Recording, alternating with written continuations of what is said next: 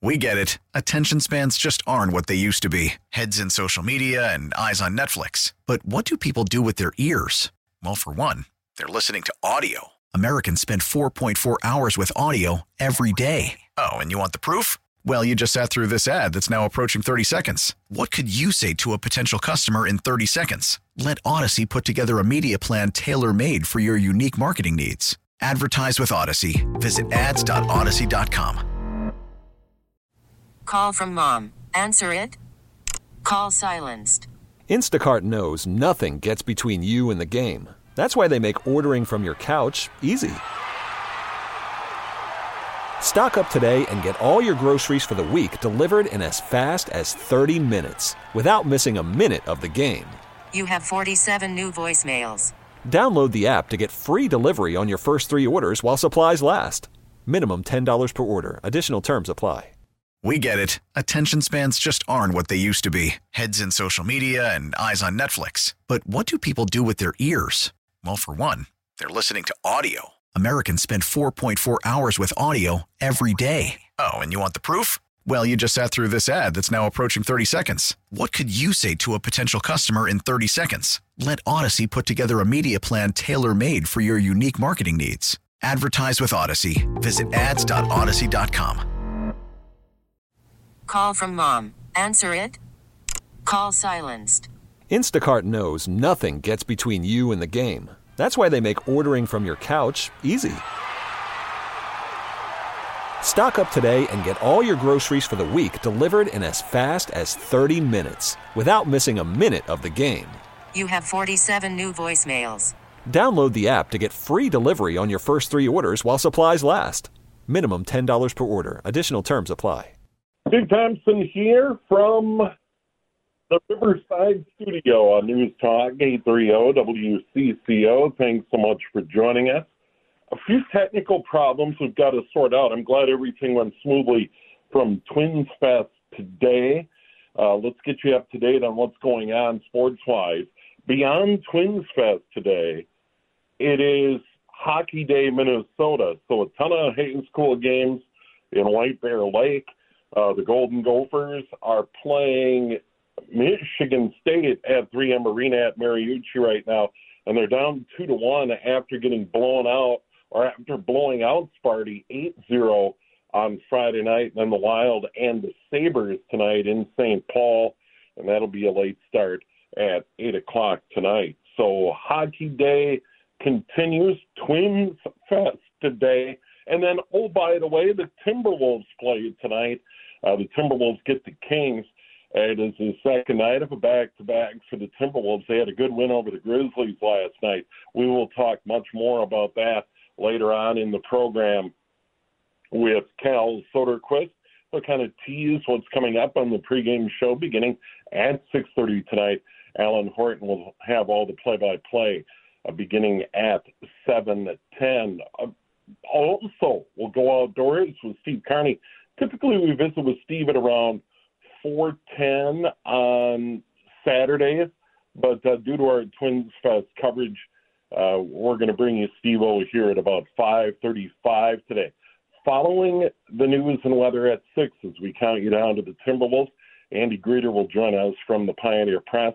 Uh, the Minnesota Golden Gopher men's basketball team was in action in the Chicago suburbs, Evanston to be exact and they got blown out today by the Wildcats. Are now one and nine in the Big Ten. It's been really ugly uh, this season uh, for the Minnesota Golden Gophers, and uh, once again, 20 point loss today. Not really competitive at all. So we'll get into all of that with Andy. You know, by the way, Minnesota United FC is training and getting ready for the 23 campaign and Andy Greder will have an update for that as well. And then, of course, Timberwolves tonight here on the radio. It was great to have Twins Fest back. Uh, a lot of events. The Diamond Awards on Thursday night. Uh, Carlos Correa picked up a lot at the Diamond Awards on Thursday night. Uh, I wasn't there, but uh, what I heard, great event. And uh, Carlos Correa received a handful of honors that night. And uh, veteran Star Tribune uh, columnist Patrick Royce uh, received the Herb Carneal Award, a Lifetime Achievement Award. So that was very nice. And that event is put on by the Baseball Writers Association, uh, the Twin Cities chapter, and it's raised a lot of money for charity over the years. And then on Friday night, uh, a new event, Twins Fest Live at the Fillmore, very well attended. And then, of course, uh, the the Twins Fest the signature event today, and we were there live between 11 and 5 o'clock today. Chad Hartman got us started. Uh, Henry Lake was there for a couple of hours this afternoon. Jason DeRusha, and you just heard Vineeta Sawkar. So great to hear a lot of Twins legends. Uh, Joe Mauer, Rod Carew, Tony Oliva were some of the interviews I heard. And then, of course, some of the current and future Twins uh, joined us on stage at Twins Fest today. So outstanding work out there. When we come back, some sports headlines, including a big day in football tomorrow, the NFC and AFC championship games. We'll have a preview of that. Um, Mikaela Shiffrin closing in on history in World Cup skiing. We'll have that story for you and much more here on a Sports Saturday News Talk, 830 WCCO just a huge way to close out January, and that is with Twins Fest, Hockey Day, and much, much more. So a, a, good one indeed. By the way, Minnesota leading the UMD Bulldogs four to three in women's hockey up at Amsoil Arena in Duluth, and they're closing in a sweep of that weekend series. So as soon as that one goes final, I haven't seen that update, but it was very close to the end of the hockey game. So it looks like uh, the Gopher women will sweep the Bulldogs in Duluth four to three to close out that. And once again, uh, the men losing to Michigan State after a blowout 8-0 victory last night. We'll keep an eye on that. And then the Wild later on against the Sabres. Timberwolves in town tonight. Good win last night over the Memphis Grizzlies. They were a bit shorthanded, but the Timberwolves are too. Karl-Anthony Towns, Jordan McLaughlin still out of the lineup, and they found a way to get it done. Anthony Edwards has been terrific. Rudy Gobert chipped in last night. We'll see what they do tonight against another good team, the surprising Sacramento Kings. And if you had to look in either the NBA is the Eastern Conference or Western Conference. I think the Sacramento Kings might be the biggest surprise of any team in either league. The New Orleans Pelicans have been good, but that was all about Zion when he returned to the lineup and when uh, he he got back. Uh, the Pelicans turned into a pretty good club, but Sacramento is certainly the real deal. Huge football day tomorrow, NFC and AFC championship games. And the odds makers have it set up this way San Francisco at Philadelphia in the early game, and that'll be on Fox. The game opened at two and a half, and it's still Eagles by two and a half. So Philly not quite a field goal favorite in that one. You got Jalen Hurts, who's been everything. And as good as Patrick Mahomes has been, as good as Joe Burrow has been late in the season and now in the playoffs, for Cincinnati. And you bring up Josh Allen. The other contenders for MVP in the NFL include uh, Viking wide receiver Justin Jefferson. He won't win the award, it'll go to a quarterback. But I would take Hurts over Mahomes. Because, as crazy as this sounds, I think he's meant more to the Eagles than Mahomes has meant to Kansas City. And Patrick Mahomes is my favorite player to watch week in, week out in the NFL. But Hurts, to me, very deserving of NFL MVP. And he's going to be the difference tomorrow. I think Hurts is going to be good enough to somewhat neutralize an outstanding 49ers defense. And then you got Brock Purdy on the other side. And it's one thing to win a playoff game at home at Levi's Stadium in Santa Clara. It is another thing to win a playoff game on the road, particularly in Philadelphia with a berth on the line in the Super Bowl. If he does find a way to lead the 49ers to the victory, and I doubt it, if he does, the legend grows. Because it is a Cinderella story, if there ever was one. Goes into the season very likely not playing a second in the NFL, barring two huge injuries to Trey Lance and Jimmy Garoppolo. And Jimmy G played pretty well for the 49ers before going down. So now the kid comes in with the help of an outstanding defense and a good supporting cast around him has looked really good. But man, if he's able to win in Philly, and I doubt it, this has a chance to be a blowout. This has a chance to be a big win uh, for the Eagles. As a matter of fact, I see both games having real potential to be blowouts. And you look at the AFC game, Cincinnati at Kansas City, and this game will start at 5:30 on CBS. So Jim Nantz and Tony Romo. Little sidebar on Romo. I really liked him when he started as an analyst. Boy, is that act wearing thin. Ooh. Um, he needs to tone it down or something. Um, Jim Nantz is a legend. Uh, does a great job in everything he does, whether it's football or hoops or golf. You know, Jim Nantz has one of the two or three best gigs in all of sports, maybe the best, because not only does he get to do the NFL and get to do his Super Bowl, he gets to do the Final Four every year, and he gets to anchor the Masters coverage. That's pretty impressive. But Tony Romo, boy, he is really uh, started to wear me out. But anyway, back to the game. Bengals and Kansas City. Patrick Mahomes, a high ankle sprain. How good will he be? He's practiced. He's expected to play. But Kansas City isn't a great defensive team. And if Patrick Mahomes isn't 100%, he could be vulnerable because Cincinnati defensively were outstanding in that win over Josh Allen, Stefon Diggs, and the Buffalo Bills. They dominated that game on both sides of the ball. And it wouldn't be a surprise if they go into Kansas City on Sunday night and dominate and make their second straight trip to the Super Bowl. Joe Burrow's the real deal. The confidence, he does it on the field. The team believes in him, and they've got a good mix of a running game and wide receivers. They've got the swagger of Burrow, and then a surprisingly good defense that could give a banged up Mahomes a whole lot of trouble. If they're able to shut down Travis Kelce at all, this could be a blowout. So if I had to lean, I, I take Cincinnati on the road, comfortably winning that football game tomorrow night. And then Philly, uh, barring a ton of turnovers by Jalen Hurts, I think they win that game comfortably as well. So we'll get a Cincinnati Philly Super Bowl if my crystal ball is accurate. 525 here at News Talk 830 WCCO. And there's one other story I wanted to get to before we uh, get to the bottom of the hour and update on the weather and go outdoors with Steve Carney. And then Cal Soderquist joins us later on in the hour.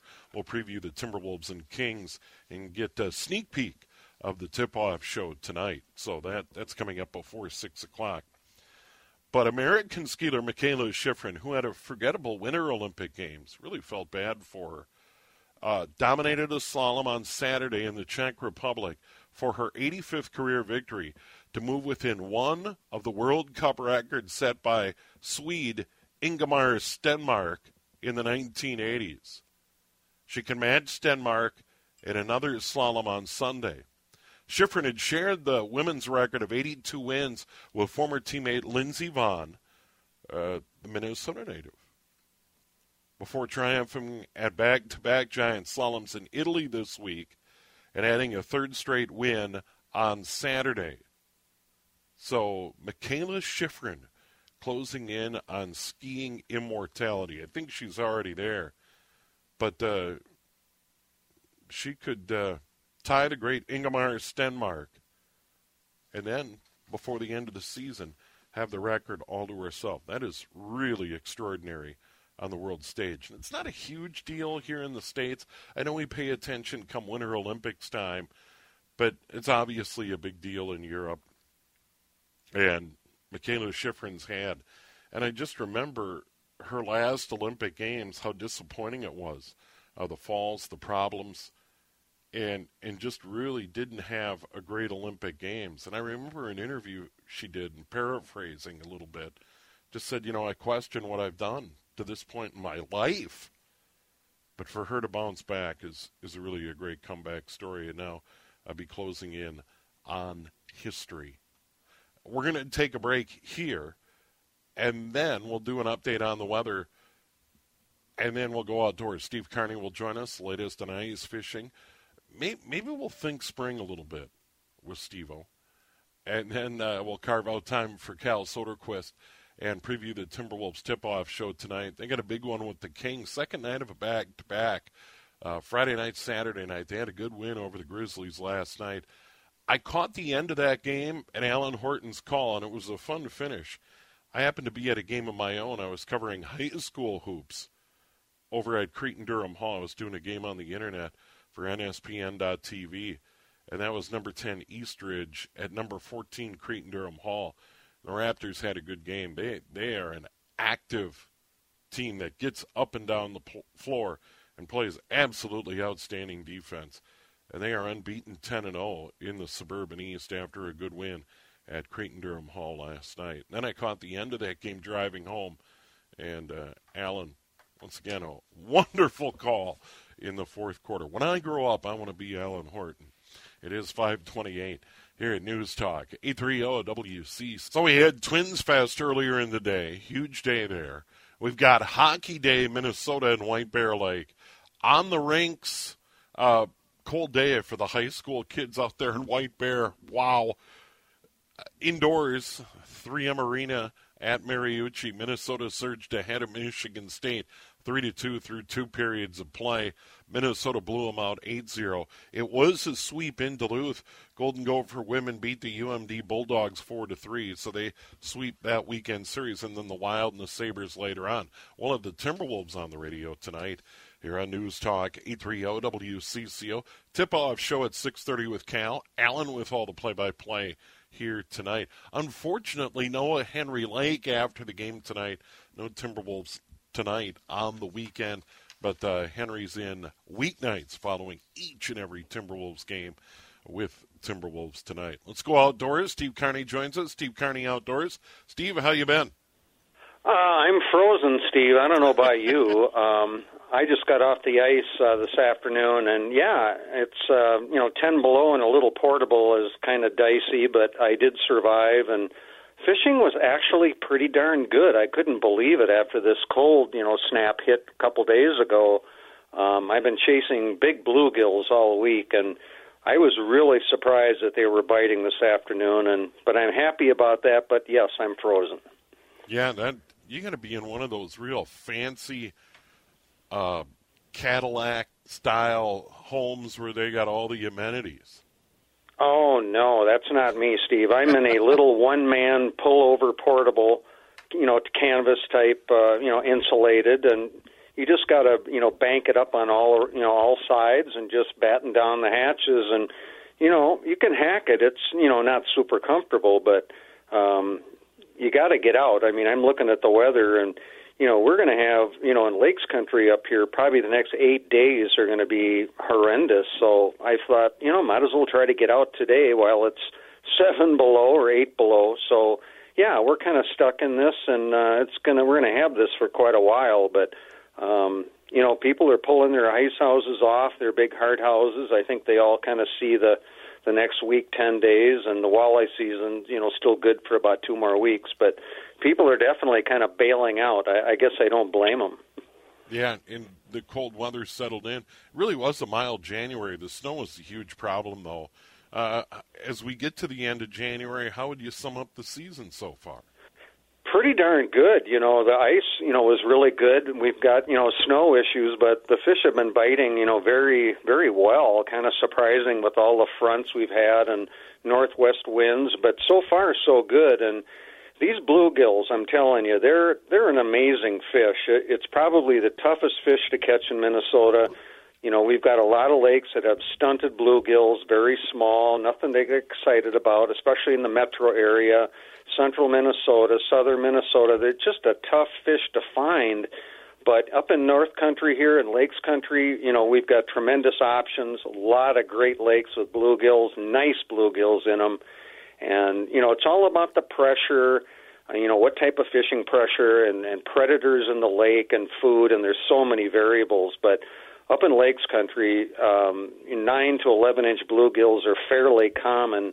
And, you know, it's, it's just amazing when you get on them because they're so aggressive. They're, they're eager biters. They're tremendous table fare, and they're they're just really an amazing fish. And so I have been very blessed to have a really good week, and I'm finding them pretty deep, actually 19, 20, 21 feet, and they're right now keying on insects that are coming off the bottom. I'm uh, fishing these muddy basins, you know, deep water basins, and there's hatches that are coming off off the bottom and they look like little green lines on your electronics, and they rise in unison right up to the surface. And those big bluegills are, are picking off those bugs and that larvae on the way up as they rise. And usually it starts about five o'clock, and then that hatch will pick up, you know, six o'clock, seven o'clock, and get even more intense. But that's why they're there. There's food there, and they're very aggressive and um, willing biters. It's really fun. They're just an amazing fish. Yeah, and that that's good in the winter months, and uh, the the bluegill bite in the summer is good stuff as well. Yeah, I, I'm trying to you know key on the bigger fish, and you know we have smaller fish too that kind of mingle with the larger ones, and I'm using a you know a very large spoon with a little flapper on it. It's kind of a mini spoon on a bigger spoon, and working it super aggressive. I put one waxworm on it because they need a little bit of scent when you're in deeper water and I work it really fast. I'm snapping it, lifting it, dropping it, and the most aggressive bluegills will hit it, but some of the neutral fish, you know, won't. So then if I see them on my electronics kind of hovering and not biting, then I switch to a little tungsten jig, put a waxworm on it, drop it down, and give them something really small. And that, you know, sometimes can trigger them to bite. So between, you know, the passive and aggressive, you know, uh, presentations, usually one or the other will work, but you want to make sure you got two three rods with you ready to switch, you know, on a moment's notice when you see what their behavior is and what their intent is. And, you know, you just got to work them and, you know, find what they want. Steve Carney joining us. Steve Carney Outdoors. You talked about uh, the bitter cold. We're going to have a few days of that in the cities, and temps are going to moderate. With this bitter cold up north and – a real cold start to the week here in the cities. I know you were surprised about where the bite was today, but how do you expect it to look going through the week? What are going to be the better days?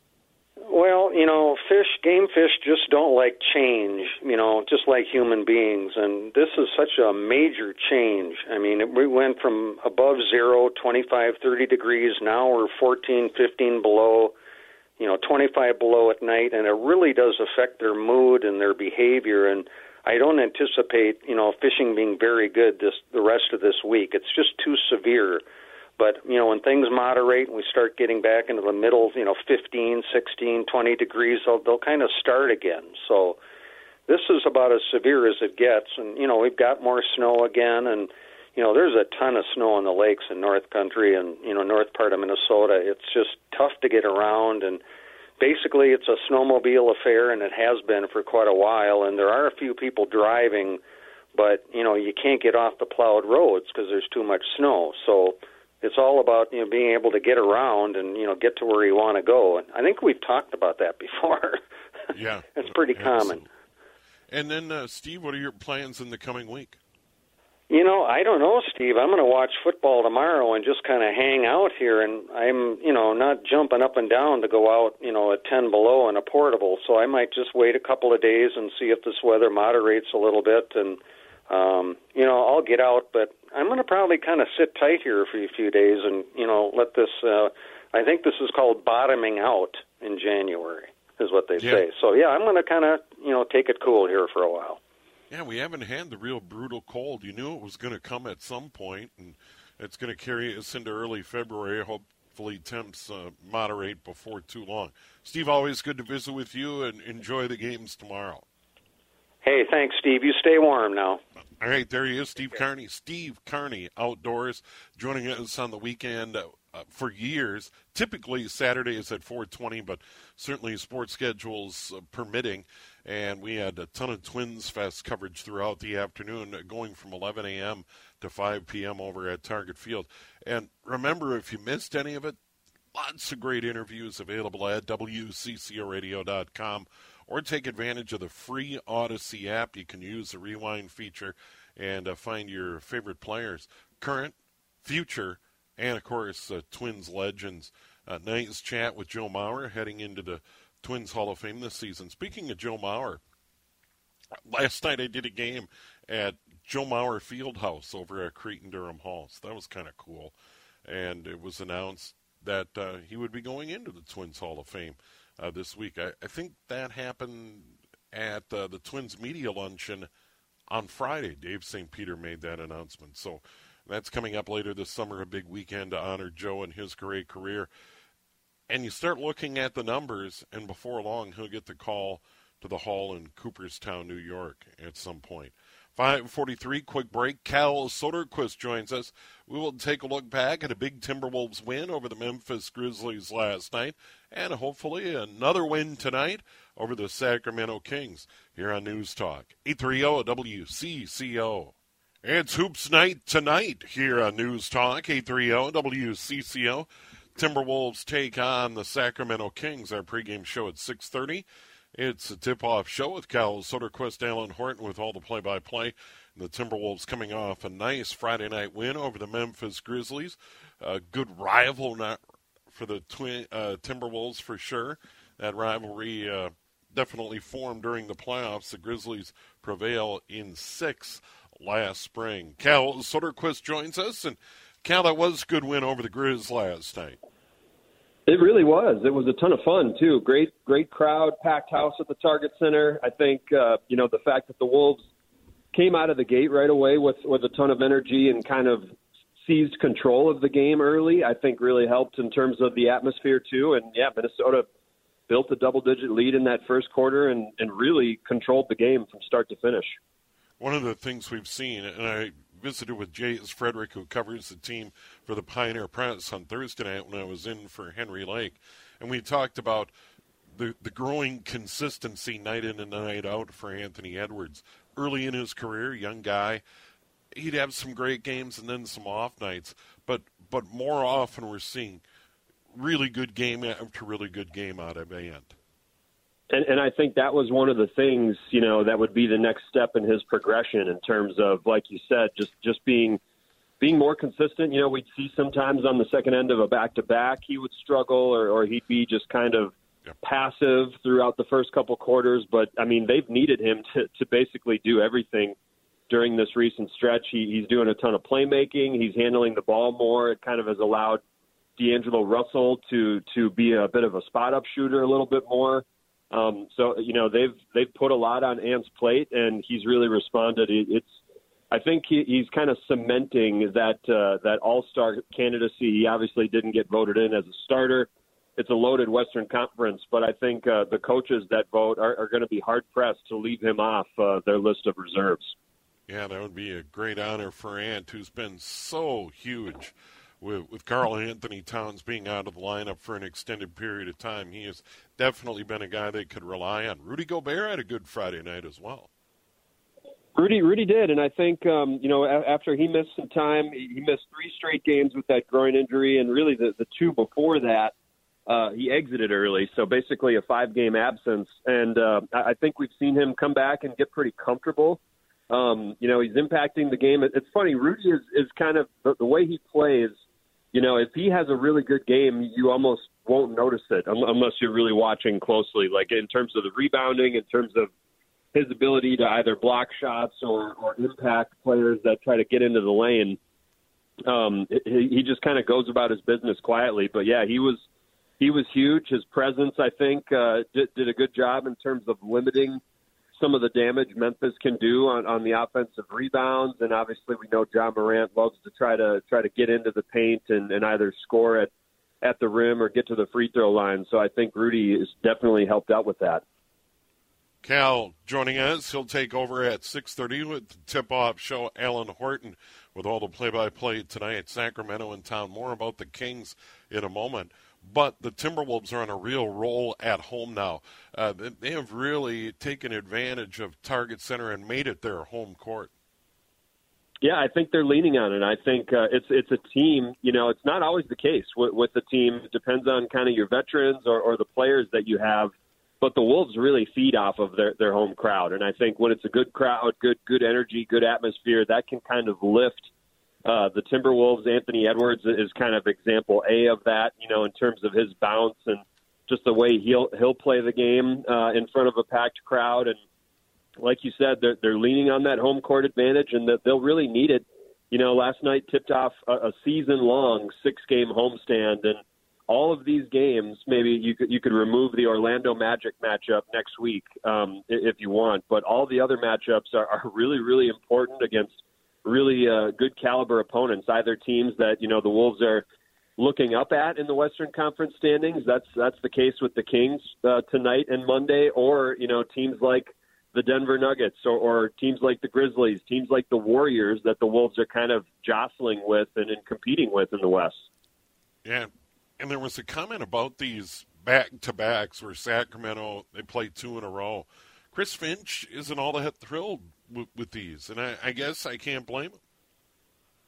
Yeah, it's interesting. You know, it, there, there's pluses and minuses. Certainly, um, it, it kind of it resembles a playoff series in the sense that you see that same opponent right away uh, in, in the second game, and you kind of have to adjust. There's a, a chess match element to it, um, but I can see too that you know, players probably uh, they they get pretty sick of seeing those same guys, especially if um, if there's you know kind of a if there's extracurriculars or some shoving sure. after a whistle, and then you have to play against that same team again. But I think bottom line, it we've seen it throughout the league. It's really really tough for teams to uh, to sweep these two games. So we'll see if the Wolves are up for that challenge against you know like we mentioned a, a really good Sacramento team.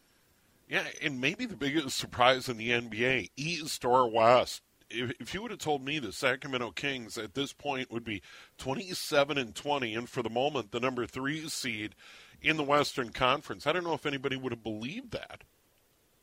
Yeah, it's it's uh, certain, like you said, a, a big surprise. I think they they caught a lot of people uh, by surprise, but when they made that deal just in front of the trade deadline last year, sending you know the talented young guard Tyrese Halliburton to Indy and getting back to Domantas, uh, Domantas Sabonis, everyone kind of scratched their head initially, like Halliburton was maybe thought of as as the best player in that trade, but I, they seem to have struck gold with uh, Sabonis and, and how he's paired with De'Aaron Fox. You know, those two guys, arguably one of the best, you know, young duos that that the Kings now can build around. Um, and they seem to really click playing with one another. Sabonis is, you know, if everyone knows Nikola Jokic and, and knows that he's a walking triple double. Sabonis is kind of the under the radar version of him, where he, he's he leads the league in rebounding. He'll be a monster on the glass tonight. He can score. Obviously, he's got, he's got that ability, um, and his passing is really underrated. And it's it's going to be you know a handful for the Timberwolves to try to defend this guy tonight. Cal Soderquist joining us from the Timberwolves Radio Network on the John Schuster Coldwell Banker Hotline tonight. You brought up the standings. The Kings right now, uh, the third seed. You got Denver number one, Memphis number two, Sacramento number three.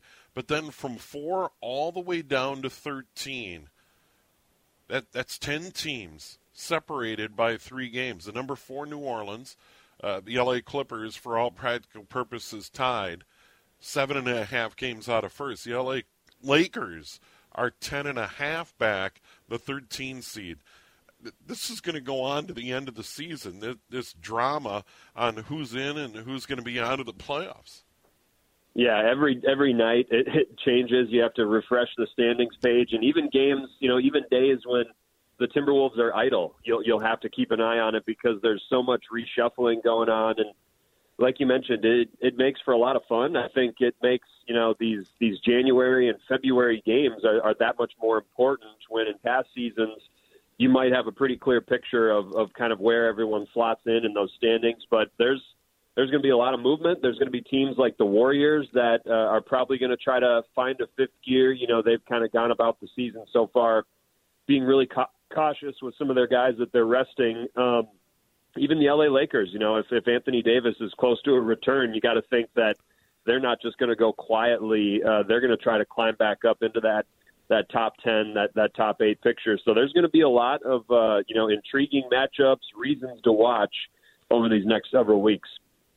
Yeah, and Timberwolves go into the second night of a back-to-back. Cal, I'm sure that that's going to be a reoccurring theme again tonight. You know, and how they fare against two solid teams. Second night of a back-to-back. Yeah, the Kings they'll have the rest advantage tonight, but you know the Wolves have they, they've whether it's head coach Chris Finch or the players, they've they've downplayed um, you know that that whole playing on the second end of a back to back, especially when you were at home the night before. It's you know these guys that they're usually right back at the facility for a practice or you know a film or something, so they're, they're ready to go. Um, I, I think you know a week or so ago when the Wolves were in Denver for a later tip off and then came back to the Target Center and played less than 24 hours later. That was a legitimate, you know, where they probably had some tired legs, but it's all about you know th- this team knows that um, especially on, on the second end of a back to back, you you come out of the gates with the right energy and the right intensity. Uh, because you, you can you can very quickly if you're sluggish to start or you're kind of sleepwalking your way through the first quarter or two, you can get buried before you do find that rhythm and, and wake up. Well, Cal, it's always good to visit with you. What do you got coming up on the pregame show beginning at six thirty? Well, it is uh, D'Angelo Russell bobblehead night. Um, the first 15,000 fans in the building will get one of those. So we'll hear from him uh, in a recent podcast episode. We'll also uh, obviously look back at that Grizzlies win and uh, hear from Kyle Anderson. He's he's just been an absolute gem of a find, signing him as a free agent uh, this last summer, and and he's been huge for this team and their success. So we'll hear more from KA as well. All right. Well, thanks for the time as always, Cal. Look forward to it. Yeah, you got it. Thanks, Steve. All right, there he is, Cal Soderquist tip-off show coming your way at 6.30 tip after 7 o'clock with Alan Horton on the play-by-play. It'll be the Kings and the Timberwolves from downtown Minneapolis here on News Talk 830 WCCO. We have 6 degrees here in the cities. Our winds are north at 12, gusting to 21. Our wind chill at 10 below. Great night to be at... Uh, a game at Target Center tonight at Chile. Big day at Twins Fest earlier. Our coverage between 11 and 5. Tons of great guests. Current, former, and future Twins joining our crew out there. And you can catch it all online, WCCORadio.com, the free Audacy app. Take advantage of the rewind feature. By the way, our sports coverage continues tomorrow with the huddle. Matthew Coller sitting in for Dave Schwartz with Pete Najarian between 10 and noon. And then from the outdoor news between 5 and 6, Rob Drieslein will talk all things outdoors tomorrow between 5 and 6 o'clock. Timberwolves on the radio tonight. Coverage at 6.30. Tip-off show with Cal. Alan Horton with all the play-by-play. Another tough one tonight. They get the Sacramento Kings. Quick update on Hockey Day, Minnesota. They were in the chill on White Bear Lake today, but indoors over at the U. Minnesota now leading Michigan State 6 to 2 late in the third period. The Gophers won 8-0 last night, and the Golden Gopher women swept the UMD Bulldogs with a win this afternoon. They won on Friday as well. The Wild close out Hockey Day tonight with the Buffalo Sabres in St. Paul. They'll drop the puck just after 8 o'clock tonight. We're pleased to be joined by Andy Greder. The Pioneer Press covers Golden Gopher sports and Minnesota United FC online at twincities.com. Andy, I hope you're doing well. I'm great, Steve. How are you? Yeah, good to visit with you. Tough day for the Golden Gopher men's basketball team. They played an early one in Evanston today against a surprisingly good Northwestern team, but uh, this was a big time blowout, Andy. Yeah, I mean, it, what's been interesting about this Gopher basketball team is over the month of January, they've played more close games than blowouts. And, you know, they played a, Indiana team at home on Wednesday and, and took that down to the wire with only you know, seven scholarship players, uh, and they got a player back in Pharrell Payne today, but still didn't have Dawson Garcia, who's their leading scorer, leading rebounder.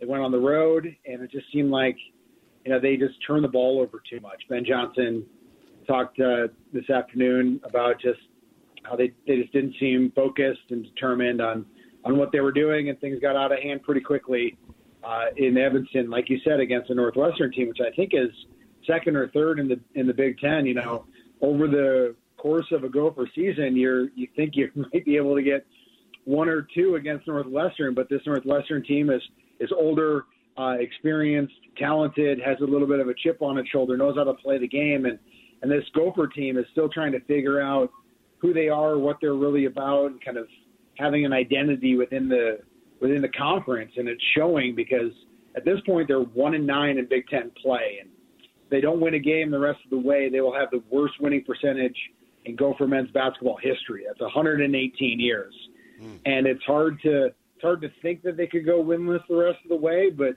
you watch that game today against the Northwestern team, it's who's usually kind of in your league, and you get blown out. You wonder could they go winless the rest of the way? It's not crazy to think about. It's just kind of that kind of days right now for this Gopher men's basketball team. Yeah, and the program trying to get footing under Ben Johnson, new recruiting. But the college basketball landscape has changed to the point with the transfer portal. Most programs have no idea who's going to hang around, who's going to move on, what the roster is going to look like year in and year out. So it, it is a difficult spot. I know every other team in the Big Ten is in the same boat, but but for a new coach in his second year, that, that's a tough landscape. Yeah, I think what's interesting about it is, you know, last year Ben Johnson used the transfer portal to his benefit in a lot of respects. I mean, obviously there was a massive exodus after Pitino left and that entire team exited, but Ben Johnson brought in a lot of experienced college basketball players. They might not have had the most talent, but they made up for experience and, and playing the right way, smart basketball, making winning plays, not being overwhelmed in, in big environments. And, and now you have a team that you know maybe it was like like I've talked about a few times. Like last year's team was like the Vikings competitive rebuild, and this year is like bringing it down to the studs and really kind of a full out excavation rebuild, where you've got a lot of freshmen and those growing pains are, are there for everybody to see. This Gopher basketball team struggles to to keep possession of the basketball, just do some really boneheaded things at times and give it away. They gave it away 15 times today and it led to 18 Northwestern points. And, you know, when you don't have your best player on a team that's already struggling offensively, it can be such a slog for this Gopher team. It's Jamison Battle or hit the deck really a lot of times offensively, just given where they're at. And, you know, I mean, I think you can you can be patient in the fact that that you realize that there are freshmen on this team that are going to be around the program for a number of years. You believe they're about the right things. You believe that they're going to stay committed to, to what's going on. But as you mentioned, the transfer portal puts that in flux. But, you know, I think you've got Minnesota kids in this that are getting a taste of college basketball as true freshmen who are part of the mix. You think if you're building it by the right cultural standards, you're going to win more than you don't. You've got some younger recruits coming in next year that you think you can okay start to be on the upswing again. I think it's it's difficult for Gopher fans to see some success that they had early last year, and then to see it be such a struggle in year two. You think it's supposed to be this kind of steady ascent up, and and it's not that way, especially with the way Ben Johnson has had to mix and match his roster. Andy Greder joining us on the John Schuster Coldwell Banker Hotline. Covers Golden Gophers sports for the Pioneer Press online at twincities.com. And of course, he has a game story on what transpired. They take on Rutgers in Piscataway, New Jersey, and then they return to the barn to take on Maryland on Saturday night. So that's their upcoming week as the season continues. One final thought on it seems to be a down year in the Big Ten as well. You, have got Purdue and then uh, a lot of clubs that are kind of struggling. Not a lot of top 25 representation at the moment for the Big Ten. Yeah, it's been, you know, kind of a lot of, uh, you know, everybody beating up on everybody else. Yep. I think there's probably eight or nine or 10 teams that are, you know, either five and four, four and four, four and five, six and three. There's a lot of parity in the league, and usually that parity is a little bit of a of a higher tier, and you have a couple other top 25 teams, but they've just been beating up on each other over these last couple of weeks. And I think a lot of people look at what the Big 12 is doing. I think people look at that conference as maybe the best in college basketball right now. Um, but what's interesting is, like we talked about, like usually it's it's the Northwesterns of the world, the the Rutgers, the you know maybe a Maryland, maybe a Penn State that that the Gophers can get some wins against, and now they go to Piscataway, which is a difficult place to play, even when Rutgers is down. And Rutgers is one of the top teams in the conference, another experienced team that plays smart and you know does it the right way. And that doesn't look very promising. Maryland you know, beat up on uh, Nebraska today. That looks challenging as well. Like I talked about a couple minutes ago, it's it's not crazy to think about could this be by winning percentage standard the worst yeah. mark in Gopher basketball history. It's it's kind of incredible. They've got one win in ten games. They've lost five in a row. Um, it's one of those things where you're like, well, we need to see steady improvement, and they were doing that over you know earlier parts of this month, but right now this weekend it was pretty bleak. Andy Greder joining us from the Pioneer Press also covers the Loons, Minnesota United FC, and Andy, the 23 campaign is coming up quickly. Uh, yeah, they just had their uh, second friendly uh, in Orlando. Uh, they had a 2-2 draw with Philadelphia Union, which is one of the, the best teams in MLS. They had a couple of comebacks in that one uh, to to get a result you know they're they're going to have you know five or six more preseason games before they open the season at the end of February. And the biggest question mark with this team remains the same one that I think we talked about a couple of weeks ago. Emmanuel Reynoso is in Argentina. He hasn't joined the team. He's got some legal issues in the country. He's also, you know, not doing enough to, to get here, even though he's cleared and legally able to travel between the countries. He's still not here.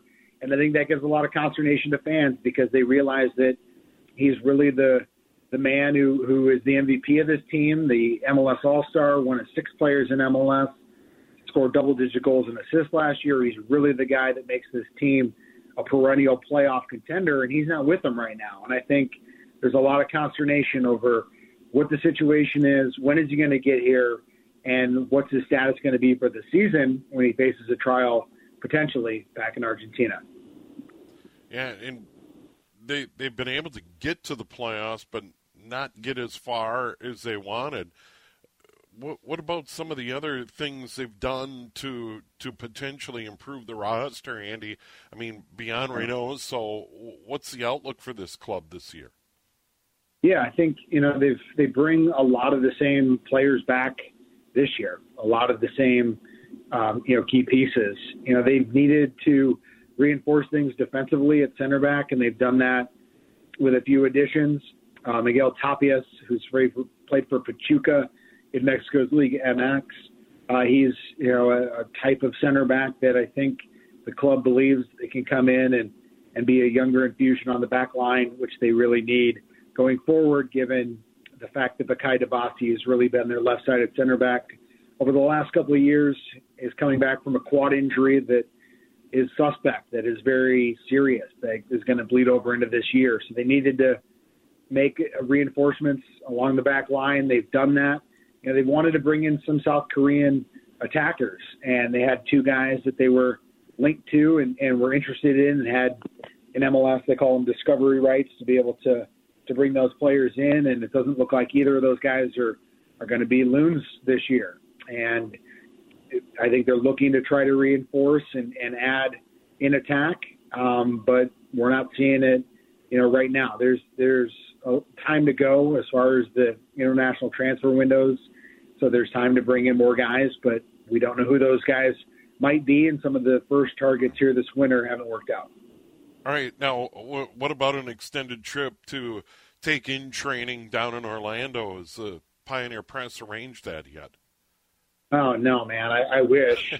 I wish they're actually going to. Uh, I think we might have talked about this. They're going to uh, Coachella. They're going to Palm Springs for a tournament at the Indio Polo Grounds, where that nice. festival is. Yeah, they're going there in February, and and I wish that I could go to that one. I've actually got a little bit of vacations myself during the month of February. I'm going skiing in Tahoe, and Steve, I'm getting old. I'm turning 40 this year, and me and my high school buddies are going to Florida for a long weekend to to sit by the pool. Otherwise, I, I'd really want to go to Palm Springs and and uh, mix it up down there with preseason. But I'm going to a couple of road trips this year, loons wise. They uh, St. Louis is now in the league. Um, we're going to go to St. Louis and, and see them play and cover it for the Pioneer Press, and we're also going to go to Montreal, a little bit of a bucket list city in North America for me. Nice. And uh, the Loons play there in June, and uh, I think my dad and brother are going to come, and we're going to do a little guys' weekend and cover some soccer along the way. So there's going to be some travel. is just unfortunately not going to be to warmer destinations as we deal with this cold here this winter. Yeah. Well, Andy, always good to visit with you. Thanks for the update on the Gophers and the Loons. Yeah. Take care, Steve. All right, there he is, Andy Greder from the Pioneer Press. You can find his work online, twincities.com. 620, quick break. We'll come back. We'll have the headlines, get you ready for the tip-off show. Timberwolves and Kings, Cal Soderquist standing by, and then Alan Horton with all the play-by-play just after 7 o'clock tonight. Here on the home of the Timberwolves, News Talk, 830 WCCO. Great day at Twins Fest today. Our coverage started at 11 a.m. Chad Hartman there a couple hours. And then Henry Lake. We had Jason DeRusha and Vineeta Sawkar out there before the end of our coverage at 5 o'clock. And it's all available. Take advantage of the free Audacy app. Use the rewind feature. You can catch all those great interviews with current, former Twins, Hall of Famers. Rod Carew, Tony Oliva stop by. Future Twins Hall of Famer Joe Mauer stopped by today. Carlos Correa, the list goes on and on. A great day of coverage from Twins Fest. We have Timberwolves tonight, the tip off show with Cal moments away. And then Alan Horton with all the play by play as the Twin uh, Timberwolves try to get it done. They beat Memphis last night. They take on the Sacramento Kings. It is hockey day. A Couple of notes from that. Golden Gopher men's hockey team they were rolling to another victory over Michigan State. Sparty had a lead in that one early in the game. I'm just trying to get the very latest. I think it may have gone final by now. Let's see if I can get that. Uh, Gophers are up like six to two in the third period. They go on to win it six to three after an 8-0 win over Sparty last night. Golden Gopher women sweep the UMD Bulldogs. And of course, Wild play late tonight, uh, final event of Hockey Day, which uh, White Bear Lake was ground zero today. It'll be the Wild taking on the Buffalo Sabres at the Xcel Energy Center at 8 o'clock tonight. And of course, big day of football tomorrow. And that is uh, the NFC and AFC championship games. I talked about it right at the top when I got started at 5 o'clock today. 49ers Eagles. Eagles favored by two and a half. Typically, the home team will get a field goal when it's an even matchup. 49ers play outstanding defense. I predict a big day for Jalen Hurts, and I have a feeling the Eagles win comfortably. So I would be uh, very comfortable if I were a betting man uh, to take the Eagles and give the points in that one. I, I think they're going to get it done. I just think Brock Purdy in Philly on the road, NFC championship game, too big a stage. I expect him to struggle and Jalen Hurts to have a big game. On the flip side, Kansas City favored by only one and a half over visiting Cincinnati. This is a rematch of last year's AFC Championship game won by Cincinnati. And I think Cincinnati's going to go in there and win again. They are playing as good of football as anybody in the NFL on both sides of the ball. And you had to be impressed the way they went in and dominated the Buffalo Bills at the line of scrimmage in every phase of the game. It wasn't close. Cincinnati was clearly the better team. Joe Burrow's terrific. They can run the ball, they can throw the ball, and defensively they can really get after it. And they're able to shut down Josh Allen, who appeared to be 100%. The great Patrick Mahomes, with that high ankle sprain, will not be 100%. And that's why I think Cincinnati wins comfortably at Arrowhead in this one. As a matter of fact, I wouldn't be surprised if uh, both games uh, weren't very good or very competitive. I, I expect Philly to win comfortably, and I expect Cincinnati to win comfortably. tomorrow night. That'll set up the Super Bowl out in Arizona. It'll be a good one. Philly and Cincinnati. But man, Joe Burrow, he is impressive what, what he has done uh, so far in his young NFL career. I'm not saying he's the number one quarterback in the league, but but you got to put Mahomes and Burrow and Allen right at the top of the list, with with Burrow a strong second and Mahomes being number one right now in the NFL, and they go head to head. But I like Cincinnati's team a whole lot better than the Kansas City Chiefs. All right, there you got it. Timberwolves are next. They get the Kings tonight. Target Center. Enjoy the game. Don't forget, our sports coverage continues tomorrow. The Huddle, Pete Najarian with Matthew Coller sitting in for Dave Schwartz between 10 and noon. And then late in the day, Rob Drieslein from the Outdoor News between 5 and 6 here on CCO. Quick update on the weather. Chilly. Uh, hey, it's late January. Six degrees. North winds at nine miles an hour. Wind chill eight below. Low tonight, eight below. High tomorrow, two. Same deal on Monday. A big thanks to Josh Wheeler and all our guests joining us on the program today. The Timberwolves are coming up next. Night. We get it. Attention spans just aren't what they used to be heads in social media and eyes on Netflix. But what do people do with their ears? Well, for one, they're listening to audio. Americans spend 4.4 hours with audio every day. Oh, and you want the proof? Well, you just sat through this ad that's now approaching 30 seconds. What could you say to a potential customer in 30 seconds? Let Audacy put together a media plan tailor made for your unique marketing needs. Advertise with Audacy. Visit ads.audacy.com.